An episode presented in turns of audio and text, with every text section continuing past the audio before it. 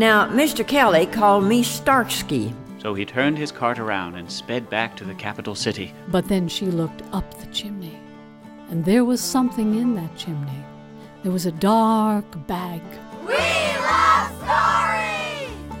It's time for the Apple Seed, filled with stories for you and your family. All kinds of tales from all kinds of tellers. I'm Sam Payne, your host. Such a pleasure to be with you every time that you tune in and bring these stories into your home and into your heart. And of course, we always hope that the stories that we bring you here on the show spark memories and thoughts for you that you can share with the people that you love. There will be some of that today as Sheila Starks Phillips shares with us a story called The Kindest Man I Ever Knew that's sure to bring to mind somebody in your life, somebody whose story you can share with the people that you love. You'll hear also from Milbre Burch with a story called Don't Look Up from a collection of stories called Because I Said So, stories about mothers and kids.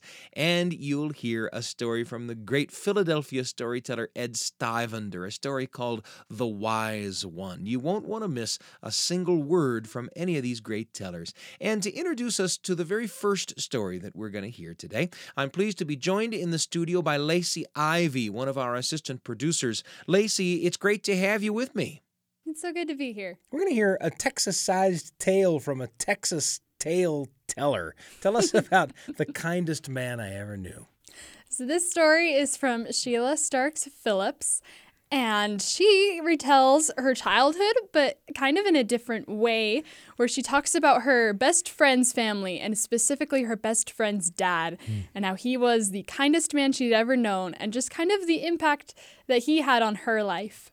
You know, this is the kind of story that can make you remember the people or the person who sort of occupied that place in your life right? It's true. I mean, so we're going to get a lot of details about the person that she's talking about, but they'll likely call up details to your mind about somebody that you know. And that's great. That's what we hope happens on the Appleseed that you listen to these stories and that they bring up memories and thoughts for you that you can share as stories with the people that you love. It's the kind of story that this is. Sheila Starks Phillips is the storyteller, and the story is called The Kindest Man I Ever Knew. Happy to bring it to you here on the Appleseed.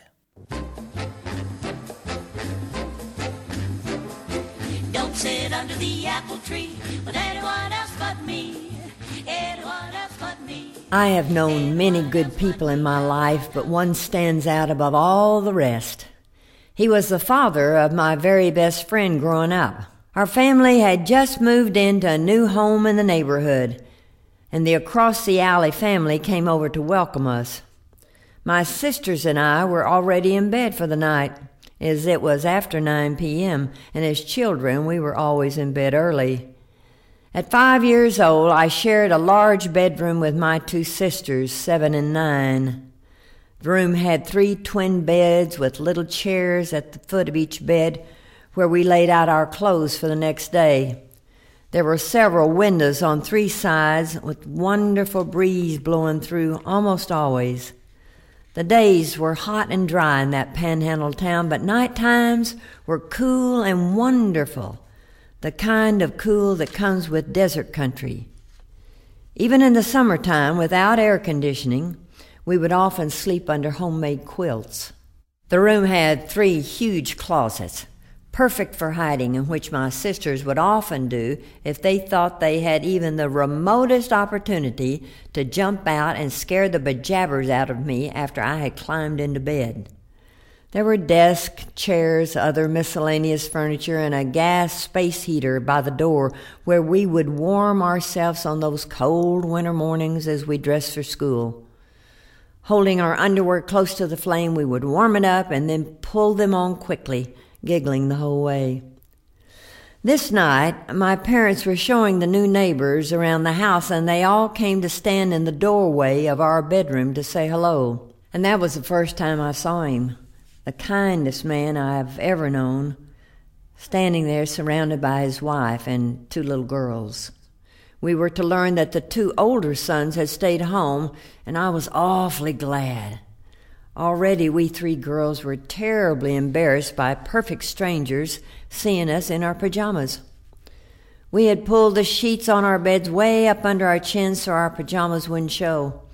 But more embarrassing was the fact that these two girls, these little girls, our exact ages, were still up, and here we were in bed already. How humiliating. I thought to myself that this mom and dad must be the most lenient parents in the whole wide world. One of those young girls peeking out from behind her daddy would become my best friend in the entire world. Her name was Sarah, but we called her Sarah Dew. Although now I am about a foot taller than my friend, back then she was a foot taller than me. Other than height, we both looked exactly alike skinny as sticks, stringy mouse brown hair, mouthful of braces, and little round gold rimmed glasses. My friend's daddy's name was Remus. This always made me think of Uncle Remus and the Brer Rabbit stories because I had never known anyone who was actually named Remus. Of course, we never called him that because in those days adults were always called Mr or Mrs. or Miss, so he was always Mr. Kelly to me.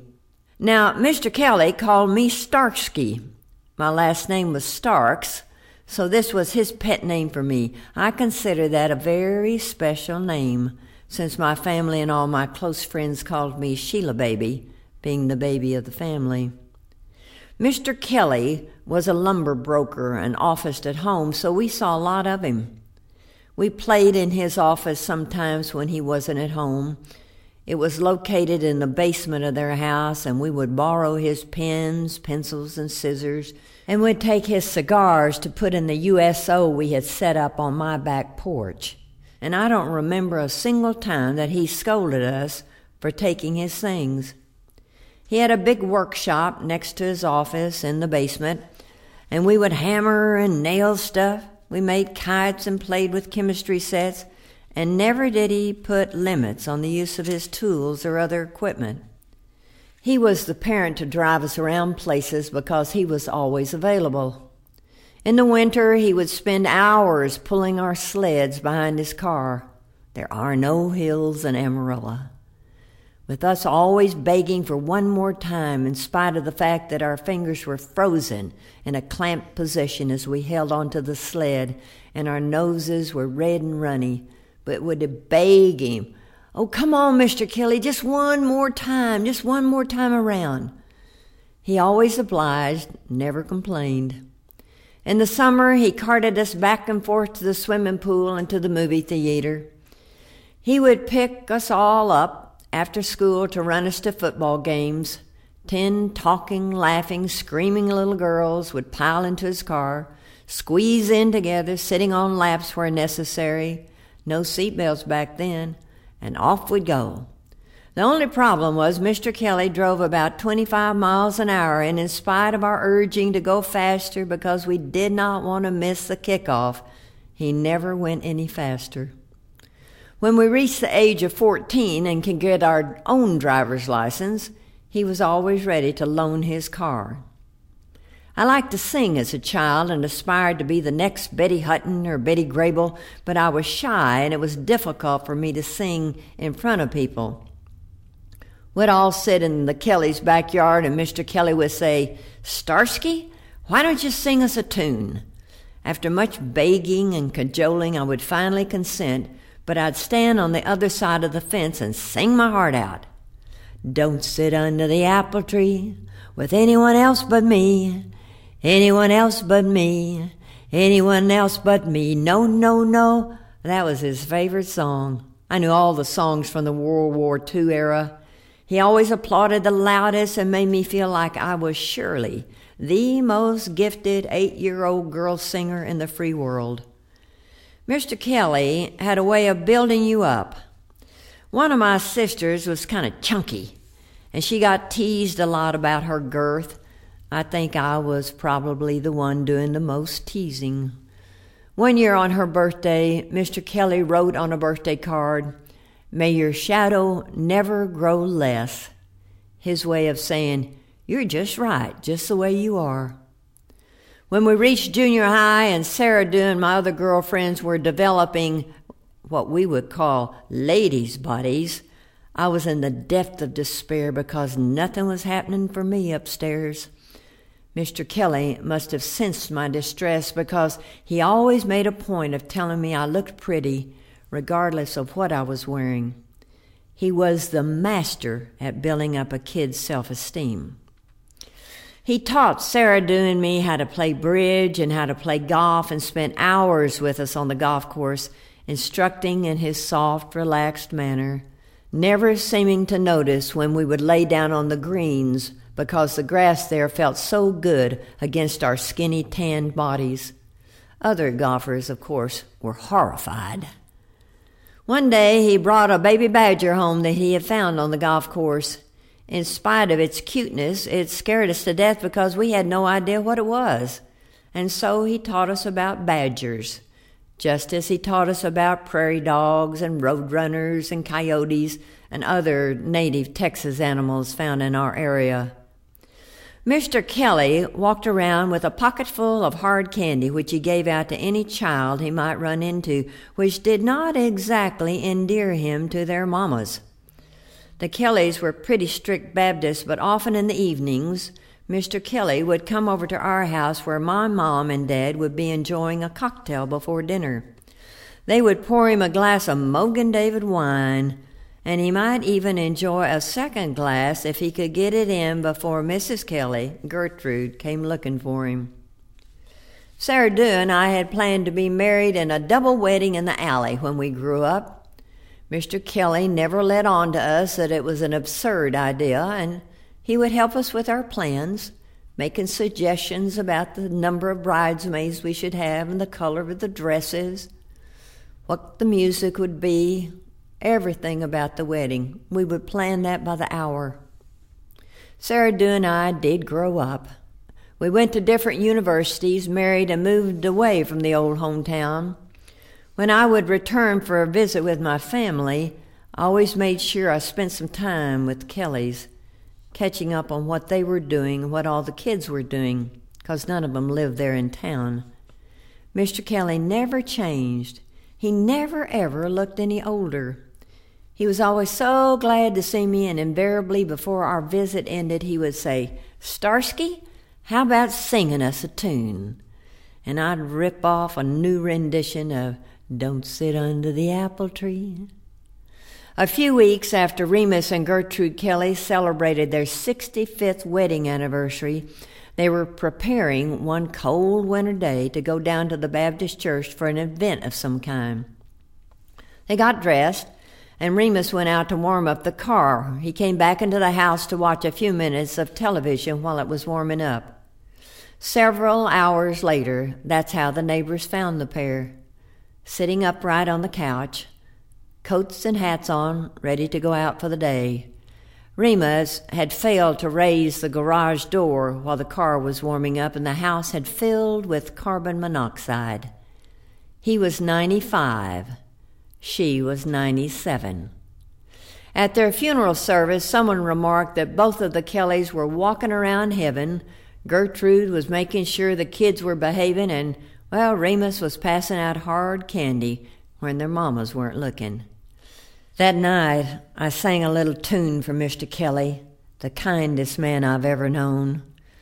Don't sit under the apple tree with anyone else but me, anyone else but me. Anyone else but me? No, no, no. Sheila Starks Phillips with a story called The Kindest Man I Ever Knew, a wonderful tribute. I've been listening to it not only with you, but with Lacey Ivy, one of our assistant producers. Lacey, what a sweet story that is. I think it's so sweet. And it's just so cool how, you know, he impacted her life in so many ways by not doing a whole lot. He was just there. Yeah. Yeah, I, I, I, one of the reminders in this story for me, and it's right there at the end of the story when she talks about that song, right? Mm-hmm. And I think sometimes we associate songs with certain people. We we hear a song and it brings back a rich and full memory of somebody. Oh, of course. My uh, my grandma was one of those people. She would sing to us all the time, And there are so many certain songs like Ring of Fire by Johnny Cash. That's my grandma right there. well, again, the story was the kindest man I ever knew. Sheila Starks Phillips was the teller, and there's a whole lot more coming up on the Appleseed. I'm Sam Payne. You're listening to The Appleseed. We'll be back in a moment. Welcome back to The Appleseed. Here's Sam Payne. It's such a pleasure for me to be with you on the apple Appleseed. If you're just joining us, a moment ago you heard a story from the Texas teller Sheila Starks Phillips, a story called The Kindest Man I Ever Knew. Still to come this hour, you're going to hear Milbre Burch with a story called Don't Look Up, and you'll hear a story from the great Philadelphia storyteller Ed Stivender, a story called The Wise One. But first, because we know that the sharing of memories can sometimes be the spark that ignites a story for you to share around the kitchen table or the living room, and because we know that that kind of storytelling can make for memories that last a lifetime. Here's a memory of mine, a memory of seeing a photograph, a memorable picture. It's today's entry in the Radio Family Journal. The Radio Family Journal with Sam Payne, a tiny little story for you and your family, right when you need it, on the Appleseed.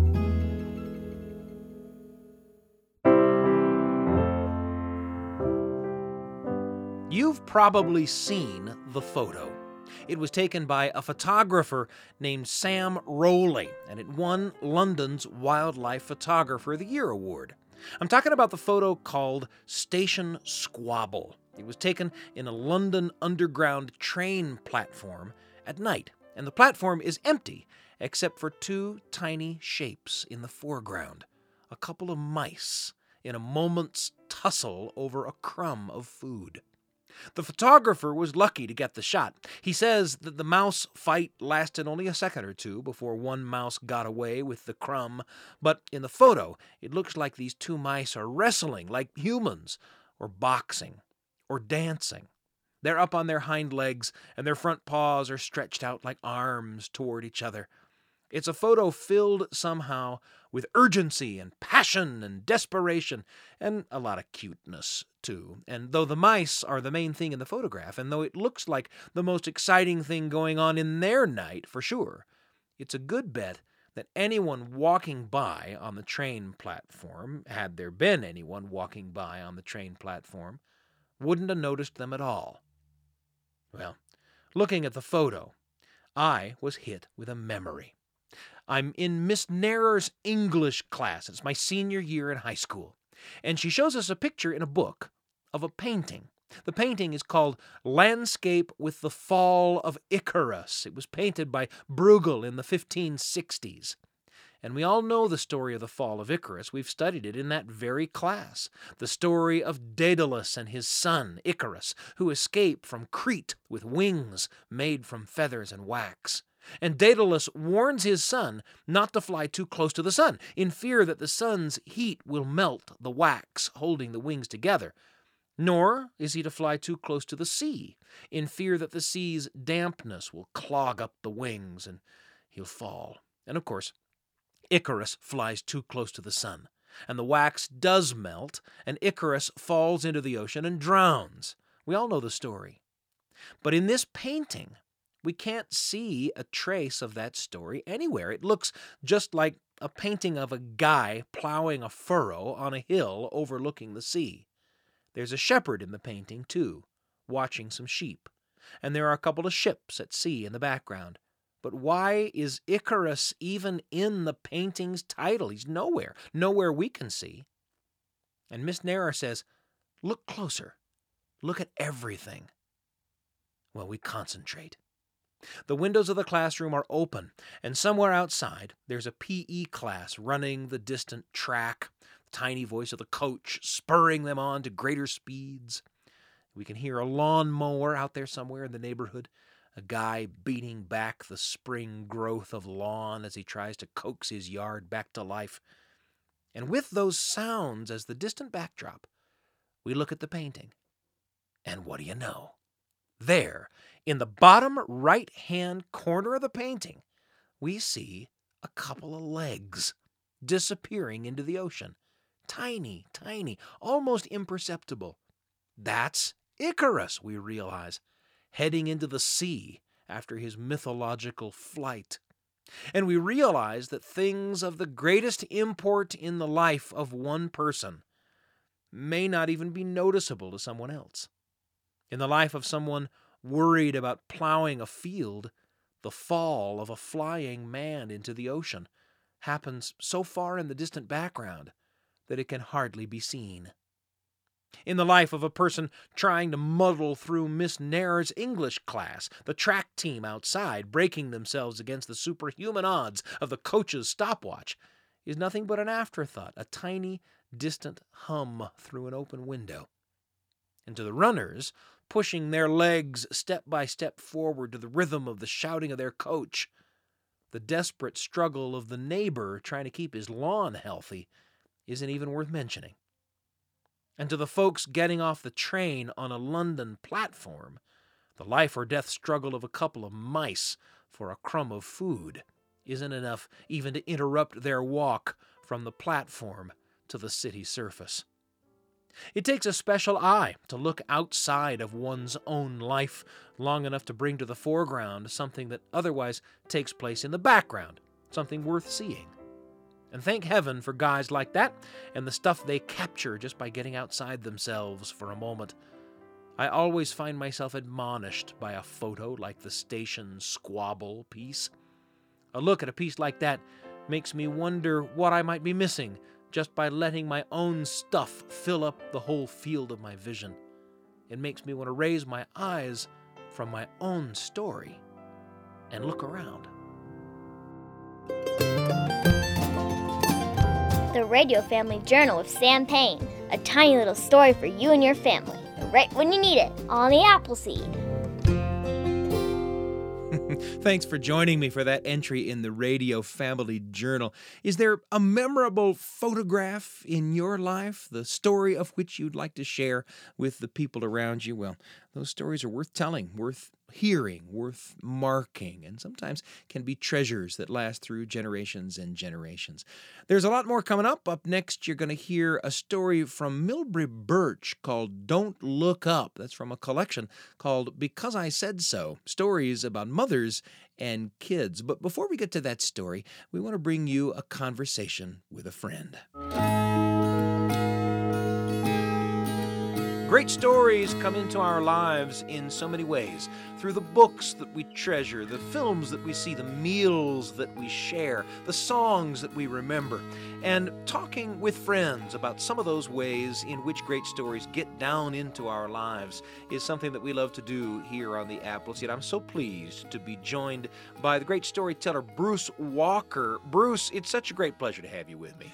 Oh, Sam, it's good to be here. I've just been looking forward to this day to be able just to talk about how wonderful it is to have stories that bind friends together. Yeah. Intentional yeah. friend making starts with a story. It sure does. I, am I'm, I'm thinking, you know, as, as we were chatting a little bit before the microphones went hot here, I was brought to a memory of my mother's biscuits when I was a little kid. Boy, yeah.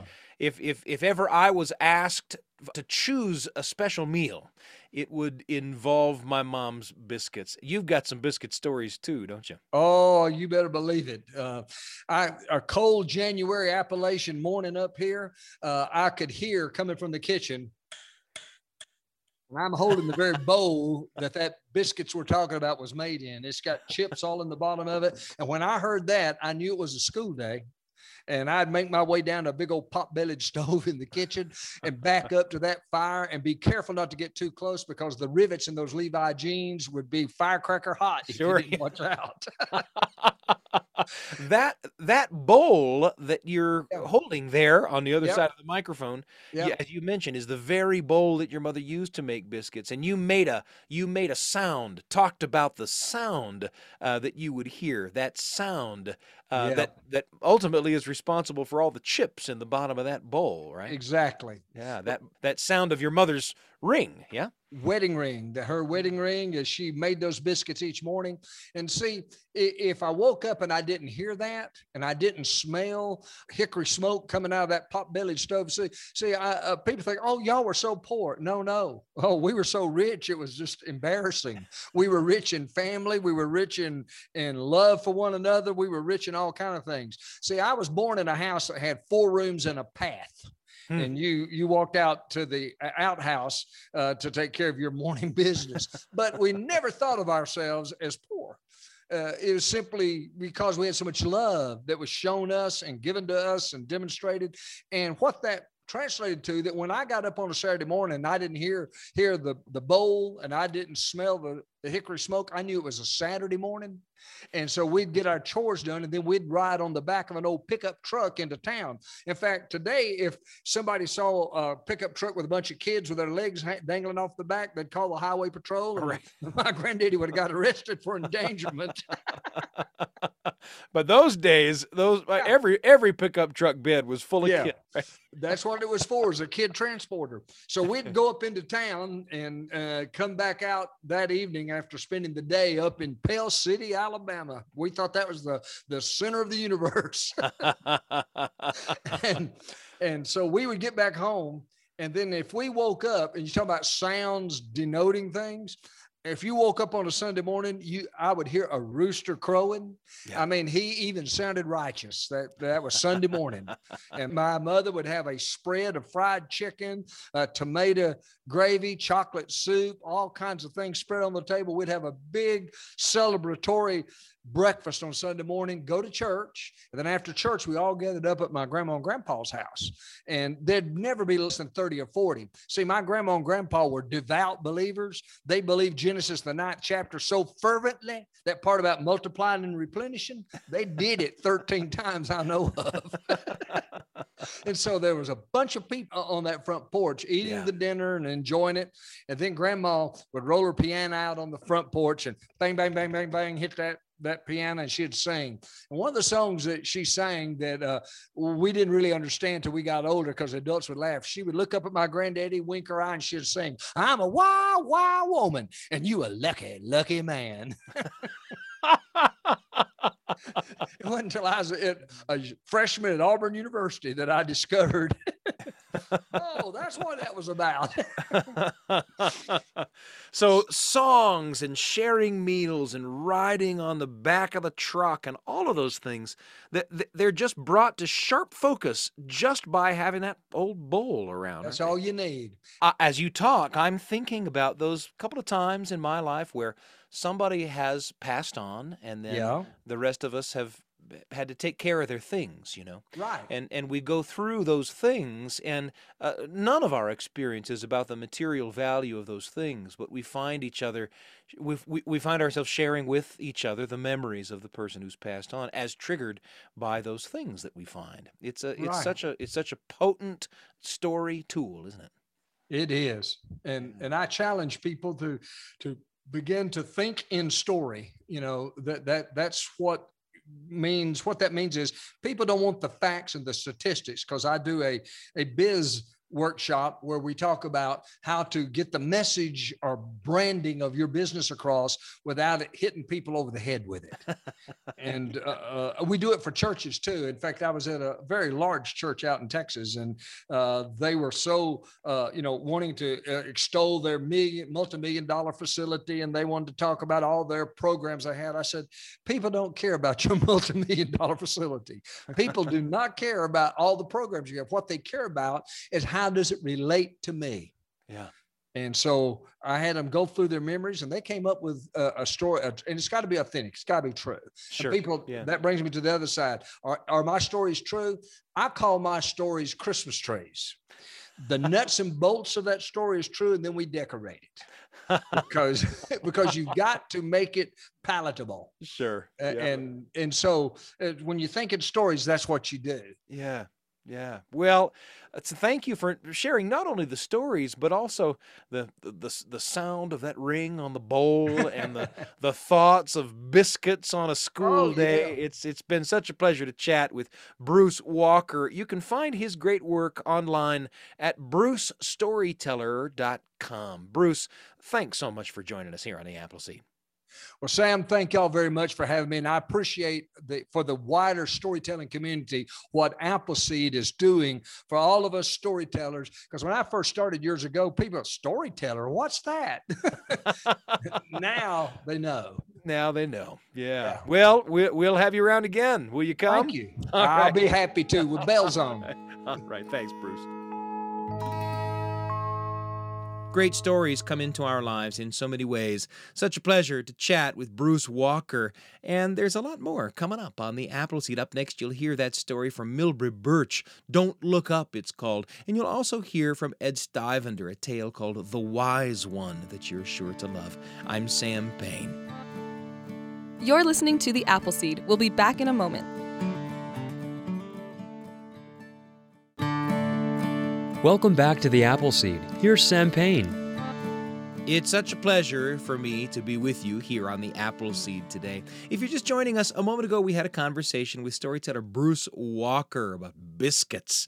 And of course, before that, an entry in the Radio Family Journal. And coming up now, we've got a story from Milbre Burch, the award winning storyteller who travels all over the world to share the stories that she has to offer. And in this story, she tells of a young girl who lives her life in the kindest way. And as you listen to the story, you may notice it's pretty similar to a famous fairy tale you might know of. An old witch tricks some children into staying at her house and then experiencing some bad karma in the end. You know the story. As this young girl encounters the witch, she learns of a secret in her house, and she has to find the best way to handle it because she does want to be kind after all. Join us on this adventure from Milbre Burch. The story is called Don't Look Up. Happy to bring it to you on the Appleseed.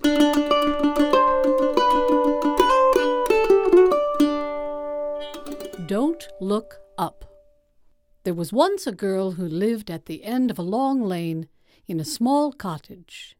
She lived with her mother and her brothers and sisters. Oh, there were many of them. And this girl was her mother's great helper and did everything about the house for her. And her brothers and sisters, well, she cared for them as well. But that was a time of great famine and want, and one day her mother came to her and said, I cannot keep you any more. Every mouthful to you is one that the little ones don't get. You will have to leave, my girl, and make your own way in this world. And I will hope that you return to us as best you can. That night the girl slept near her brothers and sisters, listening to their breath and wondering, when will I ever see them again? In the morning, they lined up next to the door, smallest to tallest, and her mother pressed upon her a bit of food to sustain her. She went down the lane without a backward glance, and on to the high road into the village. But soon after that she came to a village she didn't know, and from then on not a face knew her, and she knew no one. She asked the same question wherever she went. Do you have some work for a girl? A handy, handy girl? But the answer was always the same. There's no work here. For man or boy or girl, get you gone. And so she would go ahead, to the next and the next. Her food lasted as long as she could make it. But soon there were just bits and crumbs, and she knew that she must find some food if she were to survive. One night she slept and awakened and walked about, wondering what to do, and saw three fields surrounding a wood, a dark wood. She went to the first field, walked in, and there, right in the center of that field, where none should be, an apple tree. And the tree was bent down against the weight of the fruit. She went right up to it, and the apple tree spoke to her as if it was a person. Girl of mine, girl of mine, pluck me, For seven years no one has plucked me. Well, I shall pluck you now. And she pulled off the apples until they made a carpet all round, and brought some fruit up into her skirts, and went her way, refreshed. The next day she came to the second field, and in the middle of that field, where nothing should be, she saw a cow swollen with milk. The cow spoke to her just as if it was a person and said, Girl of mine, girl of mine, milk me. For seven days no one has milked me. Well, I shall milk you. And she did. Drinking the fresh milk, she was refreshed and went her way. The next day she came to the third field, and in the center of that field, where nothing should be, there was an oven. She went right up to it, and she reached out to touch. Ow! Hot! But the oven spoke to her and said, Girl of mine, girl of mine, open me. For seven years no one has opened me. Well, I shall, she said, and she pulled open the oven door, and there was loaf after loaf after loaf of fresh bread. She pulled the loaves out, kept one for herself, ate a bit, and was refreshed. And that night she slept well. The next morning she went straight to the woods. Now she knew the stories. She knew that one should not enter the dark woods. But she did. The path was narrow, and the sun could not make its way down all the day to the ground. And yet still she went. Courage, she said. It wasn't long before she came to a clearing, and in that clearing there was a cottage. And she knew someone was to home, because smoke was coming out of the chimney. She knocked right smart on the door. The door opened just the smallest bit, and an eye, a dark eye, looked out. Who are you? What do you want? I'm here to work. I'm a girl who can do almost anything. I would like to work for food. I'm very, very hungry. Well, what can you do? I can uh, cook and mend and garden and bake. I can do anything just for food. Well, you come in then. We shall see what you can do. So she went right through the open door now. But what she did not know is that the woman was a witch. Now, girl, you may stay here tonight and I shall feed you. But tomorrow morning you begin your day by going over right at that hearth, you see it, and I want you to scrub those marble stones back and forth, back and forth, until you can see your face. But woe betide you, girl, if you look up the chimney. Well, the girl slept that night and thought of her brothers and sisters, but got up the next morning, and she began her work, and she scrubbed those marble stones back and forth, and indeed she could see her own face. She worked harder that day than she had ever worked in her life. Cooking, helping, cleaning, and she fell into bed and slept. Each day began that way, scrubbing back and forth, and she never looked up the chimney.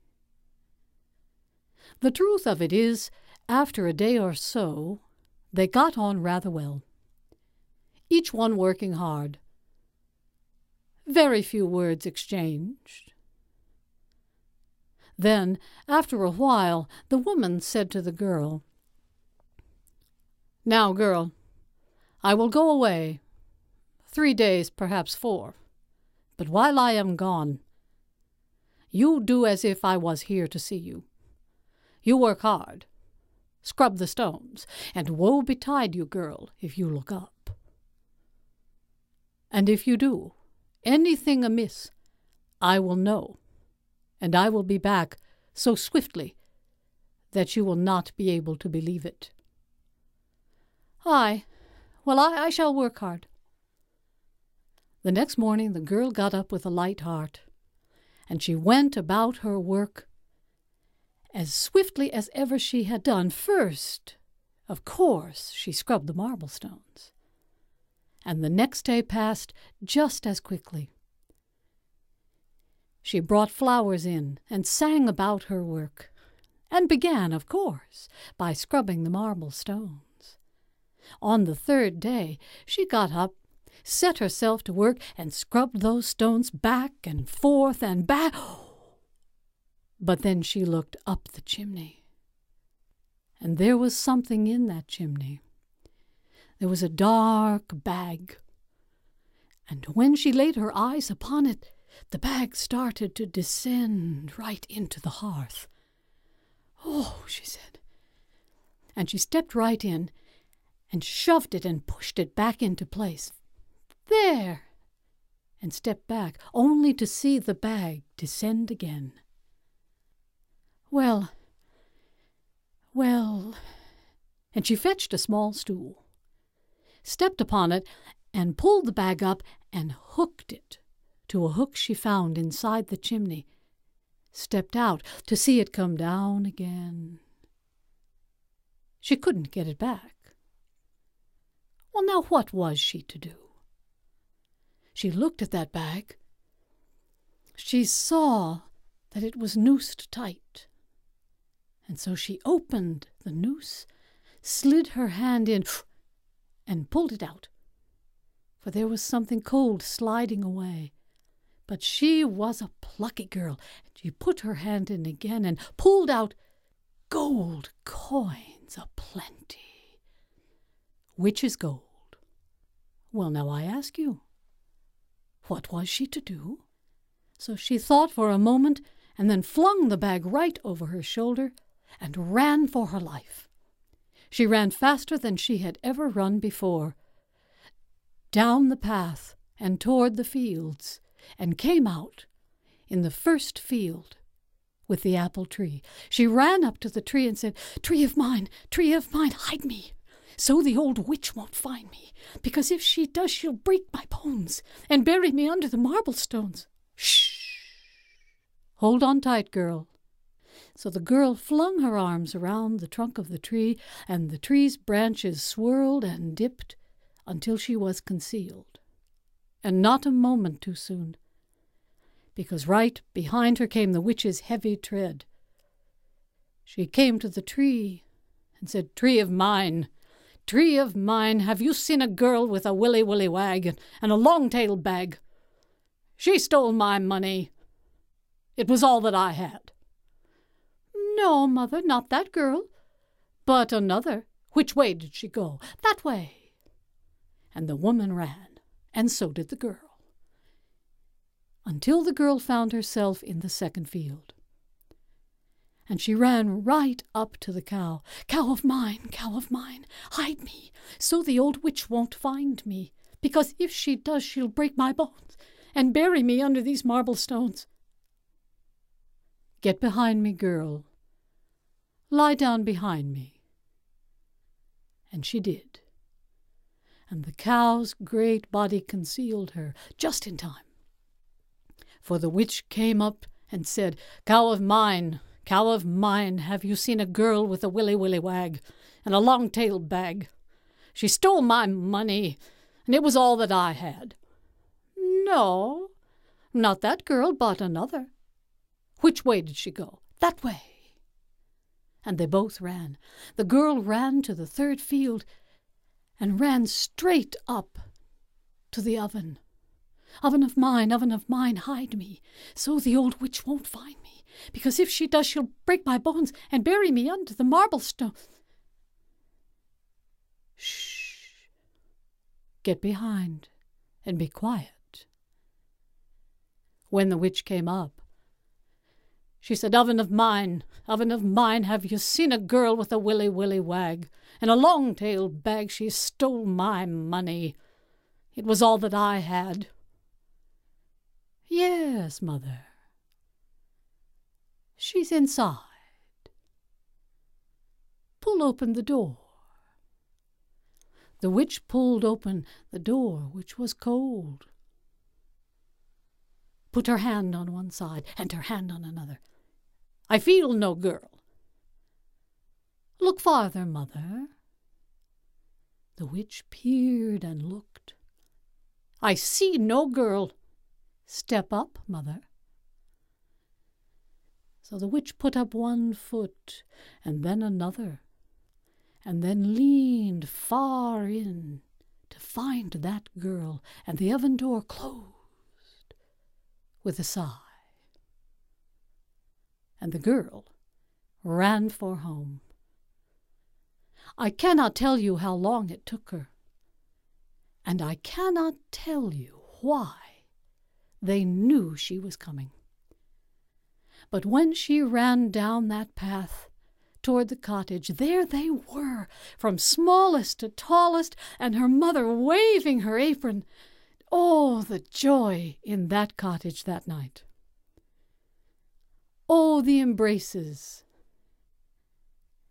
And they say that from then on, from the time that the woman's gold came to the family, no one ever came to the door who did not leave with a blessing and food. Oh, yes, and the witch, well, she stayed in that oven a long, a cold, and a hard time. And when she came out, for come out she did, she was witch no more. Milbre Burch with a story called Don't Look Up. Kindness can take many forms in stories that you hear, and this one was a good example of showing that things don't always end like you expect them to. Nice that kindness prevails. And the last story we have for you today comes from the great storyteller Ed Stivender, who loves to share fairy tales and traditional tales and stories that have long been passed down from teller to listener of all kinds. Ed has been called the Robin Williams of storytelling, and there's no secret why. In this story we're going to be sharing with you today, Ed tells a tale that takes the phrase kill them with kindness and gives it new meaning. He tells of an old man who's full of wisdom known by his own people only as the Wise One. And when trouble comes to the town in the form of a giant, well, that's the story. Here it is The Wise One, told for you by Ed Stivender, here on the Appleseed. Once, in the land of Canifloria, there lived a man who was so wise no one really knew how wise he was. He was also very old, in fact, he was so old that no one could remember his name, and so they called him the Wise One. The Wise One lived a modest life in a secluded cottage in the middle of a dense forest. There he nourished himself on wild berries and nuts, and spent long hours conversing with the forest animals and meditating deeply. Although the hut was secluded, it lay not far from the road that connected the capital city of Canifloria with the city of trade. This was obviously an important road because it carried many cart drivers and merchants and all of the travelers between the two cities. One morning, when the first cart driver had come halfway to the city of trade, he came upon a giant who barred the path and said, You shall not pass until you fight me. Choose any weapon you like, and I will more than match you. Now, this cart driver was no warrior so he turned his cart around and sped back to the capital city, warning all of the other cart drivers as he went. Word of this reached the president of Canifloria, and he called his advisers, his council of three, together. What shall we do about this giant? The first adviser spoke. The continuance and viability of the state of Canifloria is threatened. We must stop this giant let us send the Master of Clubs. And so it was agreed. The next morning, the Master of Clubs came to the place where the giant stood. You shall not pass until you fight me. Choose any weapon you like, and I will more than match you. I choose clubs, said the Master of Clubs, and raised his heavy oaken club. But no sooner had he done so when there appeared in the hands of the giant a club more oaken and more powerful than that in the hands of the master. And in a few moments the Master of Clubs was utterly defeated. Word of this reached the president of Canafloria, and he called his advisers together. What shall we do in this matter? The second adviser spoke. Mr. President, the people of Canafloria have a right to travel where they wish. We must stop this giant. Send out the Master of Swords. And so it was agreed. The next morning the Master of Swords came to the place where the giant stood. You shall not pass until you fight me. Choose any weapon you like, and I will more than match you. I choose swords, said the Master of Swords, and raised his stainless steel, highly polished, very sharp sword. But no sooner had he done so when there appeared in the hands of the giant a sword more stainless, more highly polished, and more powerful than that in the hands of the Master. And in a few moments the Master of Swords was defeated utterly. Word of this reached the President. He called his council together. What shall we do in this matter? The third adviser spoke. Mr. President, the sovereignty, the right to exist of the state of Canafloria has never been so threatened. Therefore, we must send out our most powerful warrior. Send the Master of Fire. The next morning, the Master of Fire reached the place where the giant stood. You shall not pass until you fight me. Choose any weapon you like, and I will more than match you. I choose fire, said the master, and began to throw lit torches at the giant almost faster than the eye could see. But the giant took the torches and threw them back, burning hotter and faster than before, and in a few moments the master of fire was utterly defeated. Word of this got back to the president of Canafloria. He called his advisers and said, We have sent out our greatest warriors and still the giant bars the path. Can you think of no better idea? The wife of the president of Canafloria was sitting at the table with them, and she said, Why not send the wise one? What could the wise one do when our greatest warriors have been defeated?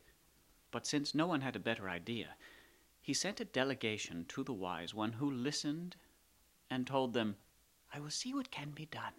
Go back to your homes. The next morning the wise one started out towards the road between the two cities. On the way he stopped at a farm and borrowed a cart and a cow to pull it. Traveling in this fashion, he reached the place where the giant stood. You shall not pass until you fight me. Choose any weapon you like, and I will more than match you. Oh, said the wise one, I shall have to think about this. And he sat down upon the ground to ponder. No sooner had he done so when the giant too sat down upon the ground to think. But since he had nothing to think about, it did not do him any good. Besides, it was a very hot day, and soon the giant became very uncomfortable. After a while it came time for the cow to be milked. The wise one went to the cart, took a bucket, and crouched beneath the cow. When the bucket was full, he dipped a cup into the milk and took a long, deep drink. The giant looked on longingly. Oh, could it be that you are thirsty? I admit that I am. The wise one dipped the cup into the milk and raised it to the giant. Please accept this simple gift from your humble friend. Suddenly the giant jumped up and said, Oh no, I see what you are trying to do. You are trying to kill me with kindness. Well, it will not work. I'll show you. And with that the giant disappeared down the road, and in a few moments came back, bearing in his arms fresh brown baked bread, nuts, fruit, vegetables, tofu, yogurt, all of the kinds of things that someone like the wise one would like to eat. The wise one sat down to a sumptuous feast. When he had eaten his fill, and perhaps a little more, he said, I should like to tell you about myself. Although I make no claims, they call me the Wise One. I live not far from here, in a secluded cottage. Well, said the giant, I shall tell you more about me than you have told me about you. I have no name, for I was born of the union of the wind and a curved mirror. I have no power except that which my opponent chooses for me. Oh, I had thought as much, said the wise one.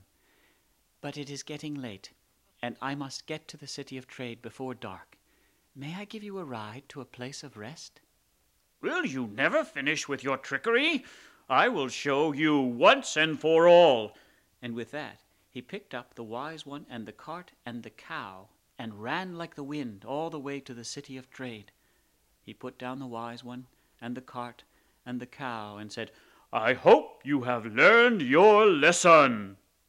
Oh, yes, I have, said the wise one, and thank you. No, thank you very, very much. And with that, the giant disappeared down the road. The wise one went into the city of trade, and there he explained the nature of the giant to the people and how they should treat him. And from that day forward, for as long as the giant lived, anyone traveling between the city of trade and the capital city had only to travel halfway, because the giant would carry them the rest.